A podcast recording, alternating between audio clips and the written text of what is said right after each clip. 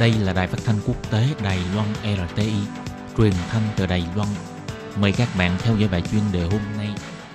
Khiến Nhi xin chào các bạn, xin mời các bạn cùng đón nghe bài chuyên đề của ngày hôm nay với chủ đề là dù chính phủ Hàn Quốc đã dùng đủ mọi biện pháp nhưng vẫn không có tác dụng gì đối với việc tỷ lệ sinh giảm của Hàn Quốc.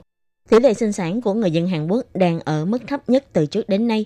Và sau đây xin mời các bạn cùng đón nghe phần nội dung chi tiết của bài chuyên đề ngày hôm nay.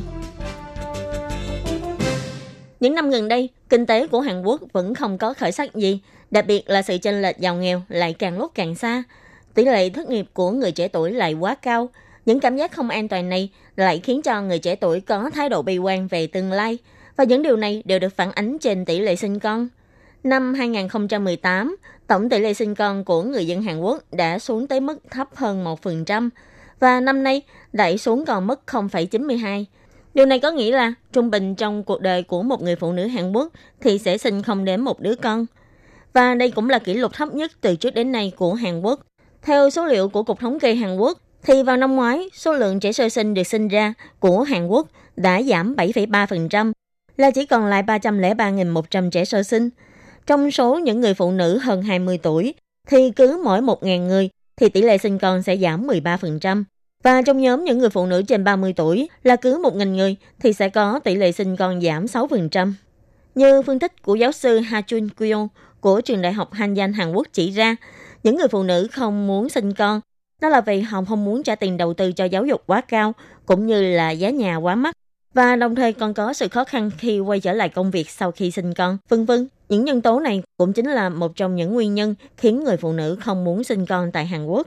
Như trang tin tức Nikkei Nhật Bản đã từng phân tích, đó là những người phụ nữ hy vọng sau khi sinh con có thể quay trở lại với công việc, thì thường phải có sự giúp đỡ của cha mẹ mình. Nếu như mà không có cha mẹ giúp đỡ trong con, thuê mướn người giúp việc hay bảo mẫu lại tạo thành một áp lực kinh tế đối với gia đình của họ. Và ngoài ra, để cho con cái có thể thi đậu vào một trường đại học tốt, cũng như là có thể được thành công trên con đường sự nghiệp, những chi phí để đầu tư cho giáo dục cũng cực kỳ cao và phải đổ rất là nhiều công sức vào trong việc đào tạo cho con cái. Như trang World Finance chỉ ra, người Hàn Quốc cho rằng những phụ huynh sinh con ít thì họ sẽ có thể tập trung toàn bộ tài nguyên vào giáo dục cho con cái. Theo thống kê, các gia đình ở thành phố Seoul của Hàn Quốc sẽ đầu tư 16% tổng thu nhập của gia đình để đóng tiền học ngoại khóa cá nhân cho con mình. Và trong bài báo này cũng có nhắc đến, hệ thống giáo dục của người Hàn Quốc có thể nói là một trong những nền giáo dục có cạnh tranh quyết liệt nhất trên thế giới. Khi con còn nhỏ, các bậc phụ huynh đã phải đầu đầu chuẩn bị cho kỳ thi đại học của con mình trong tương lai.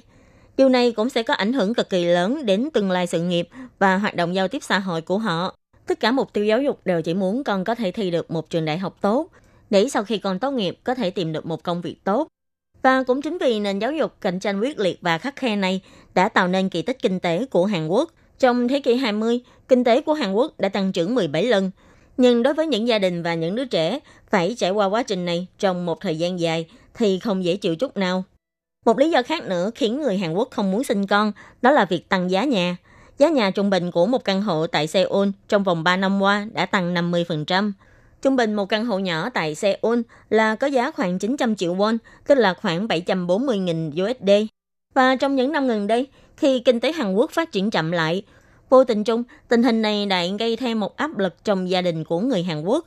Những người trẻ tuổi làm việc trong những ngành công nghiệp sản xuất thường có tốc độ tăng lương thua xa những người có độ tuổi từ 40 cho đến 50 tuổi trở lên và ngày càng có nhiều nhân viên ở tuổi 30 đến 40 bị đào thải, bị cắt giảm nhân viên.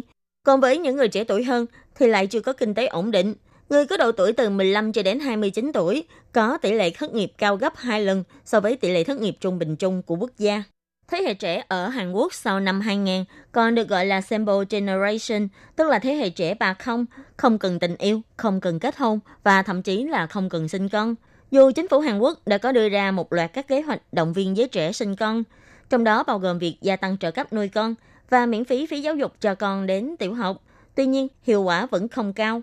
Dự tính đến năm 2067, Dân số Hàn Quốc sẽ từ 51 triệu hiện tại giảm xuống còn 39 triệu người, trong đó tuổi trung bình của người dân sẽ là 62 tuổi. Các bạn thân mến, bài chuyên đề của ngày hôm nay do khí nhịp biên tập và thực hiện cũng xin tạm khép lại tại đây. Cảm ơn sự chú ý lắng nghe